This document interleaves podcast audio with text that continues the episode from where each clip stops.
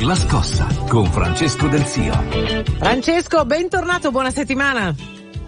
Buona settimana a voi, buongiorno. Oggi abbiamo un tema caldissimo e che purtroppo ci portiamo dietro da molti anni come inefficienza italiana, ma non voglio anticipare troppo perché abbiamo come ospite in studio Annalisa Chirico, presidente di Fino a Prova Contraria. Buongiorno Annalisa. Buongiorno, buongiorno a tutti.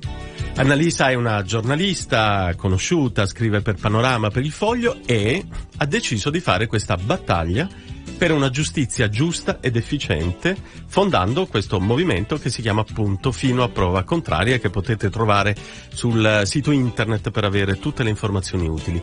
Eh, movimento per una giustizia giusta ed efficiente vuol dire che la giustizia in Italia oggi è ingiusta e inefficiente, giusto Annalisa? Beh, questo non dobbiamo, non dobbiamo di questo convincere gli ascoltatori, perché in ogni famiglia italiana in qualche modo c'è stato almeno una volta un contatto con un tribunale italiano e la sensazione che si ha, che si sempre è che il sistema si sia incagliato eh, da tempo, ce lo dicono i dati sull'arretrato, ce lo dicono i dati sulla lentezza dei processi italiani, eh, per cui chi vuole investire in Italia, chi vuole puntare sul nostro paese è chiaramente disincentivato eh, proprio perché sa che non potrà avere giustizia in tempi certi e la giustizia poi è spesso imprevedibile. Fino a prova contraria sta promuovendo una sorta di road show in Italia, ultima tappa a Firenze, peraltro molto partecipata.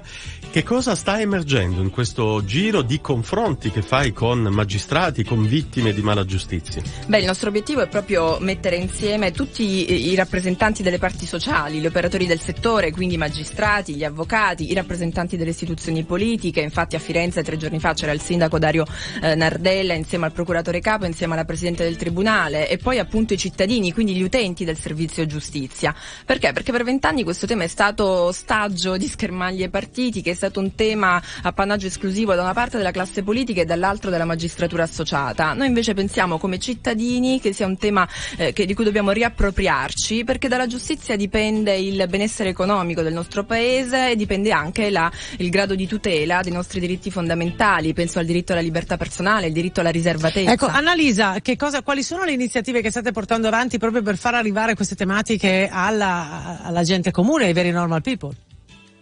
Certo, allora noi stiamo facendo innanzitutto appunto un tour che ha visto l'ultima tappa proprio po- pochi giorni fa a Firenze che adesso proseguirà attraverso Milano e Napoli e poi facciamo delle campagne tematiche. Pochi giorni fa abbiamo pubblicato in esclusiva alcuni dati inediti sulla prescrizione, per esempio, eh, proprio per accendere il dibattito sulla, eh, su come in Italia la prescrizione in effetti è spesso la fine anticipata di un processo, ma poi in realtà la prescrizione possiamo allungarla e fino a che punto? Perché ovviamente i processi che durano vent'anni sono processi che non rendono giustizia innanzitutto alle vittime eh, dei eh, reati. Quindi eh, ci muoviamo su più, su più, piani. Chiaramente in questo momento, come eh, tutti quanti sanno bene, non è facile ehm, eh, trovare uno spazio nel dibattito pubblico perché da qui al 4 dicembre il referendum eh, ha, ha, seppellito ogni altra tematica. Annalisa, ma anche Francesco, molto interessante quello che hai appena detto, oltre che ai noi assolutamente vero. Parlando proprio a questi microfoni due giorni or sono, il ministro della giustizia giustizia Orlando ha lanciato un appello che a me è apparso, oltre che quasi certamente sfortunato, disperato. Votate la riforma del processo penale prima del 4 dicembre. Non ha risposto nessuno. Beh, dubito fortemente che sì, questo lo sappiamo, eh. però il fatto che lui abbia lanciato questo appello e che nessuno se lo sia filato, parliamo da very normal people, dà molto la dimensione del momento. Certo, e chiaramente da referendum dipende anche poi la vita di questo governo e la giustizia, come sappiamo, è sempre un tema caldo. Devo dire che in quella riforma del processo penale c'è anche l'allungamento della prescrizione a un quarto di secolo per alcuni reati e noi siamo contrari. Noi continuiamo a dire che dobbiamo dare tempi certi e ragionevoli come previsto dalla Costituzione, non possiamo far pagare ai cittadini l'inefficienza del sistema e quindi allungare sine die la durata dei processi, perché la prescrizione è garanzia di giustizia, ricordiamocelo, è un istituto a tutela tutela del cittadino. Eh, condannare una persona per un fatto compiuto vent'anni fa non soltanto rende molto difficile per quella persona difendersi, ma non rende giustizia neanche alle vittime dei reati che devono aspettare un lasso di tempo francamente inaccettabile. Ecco, Fulvio Annalisa, c'è invece un altro punto della riforma della giustizia che a me sembra molto positivo, ovvero l'idea che i presidenti dei tribunali possano diventare dei veri e propri manager delle strutture che gestiscono. Oggi evidentemente non è così perché in questa situazione di, eh, dire, teorica mala giustizia in realtà ci sono tribunali che funzionano molto bene, procure che funzionano molto bene e tribunali e procure che invece semplicemente non funzionano. Annalisa, tu hai avuto un'esperienza di questa straordinaria e ingiusta diversità? Beh, sul sito di Finaprova Contraria, www.finaprovacontraria.it, ci sono proprio i dati sulla prescrizione, anche proprio comparando, paragonando tribunali che distano poche decine di chilometri.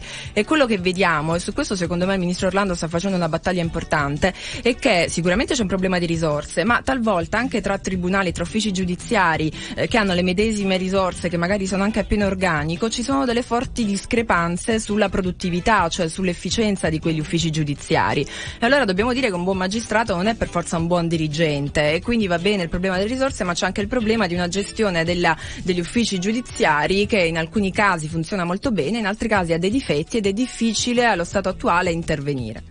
Eh, Fulvio, si arriva a un grandissimo paradosso. Avvocati che scommettono su un tribunale piuttosto che su un altro, cercano di spostare processi da una città all'altra proprio perché speculano, tra virgolette, sulla inefficienza di quel tribunale o di quella procura. Sì, Insomma, credo sì, sia francamente no, inaccettabile. Per carità, non capita solo in Italia, eh? lo abbiamo visto anche in fior di film e di fiction statunitensi, esatto. ma comunque ciò non significa che non sia Mi permetto pessima. che ci sono anche altri. Per esempio, mi ricorda molto la questione sanità, quella di cui state parlando, no? Le cioè, diversità. Si, le diversità università così no. importanti, ma esatto. Ma scusate, la macchina burocratica in quanto tale soffre anche di differenze mostruose, dai.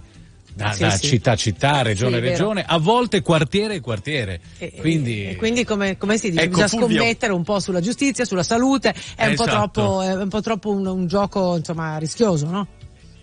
Eh sì, perché stiamo parlando di diritti fondamentali, quello alla salute, ma anche quello alla giustizia lo è. Eh, Annalisa, c'è un episodio particolare di mala giustizia che ti ha colpito, che può essere l'esempio di una battaglia da fare tutti insieme? Ma sono tanti i casi di mala giustizia, noi siamo inondati dai casi che ci vengono anche sottoposti, io poi ne scrivo anche per i giornali con cui collaboro, racconto spesso storie, no?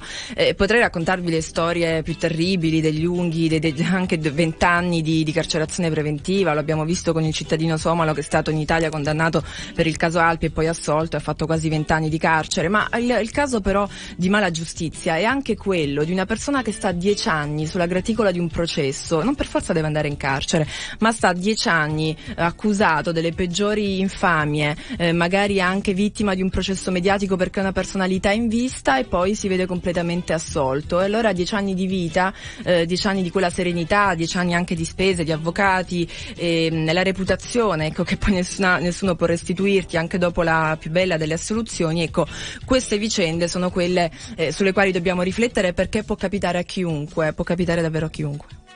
Bene, mi sembra un tema importantissimo sul quale dovremo tornare, magari dopo che le acque saranno tornate di nuovo calme dopo l'esito del referendum.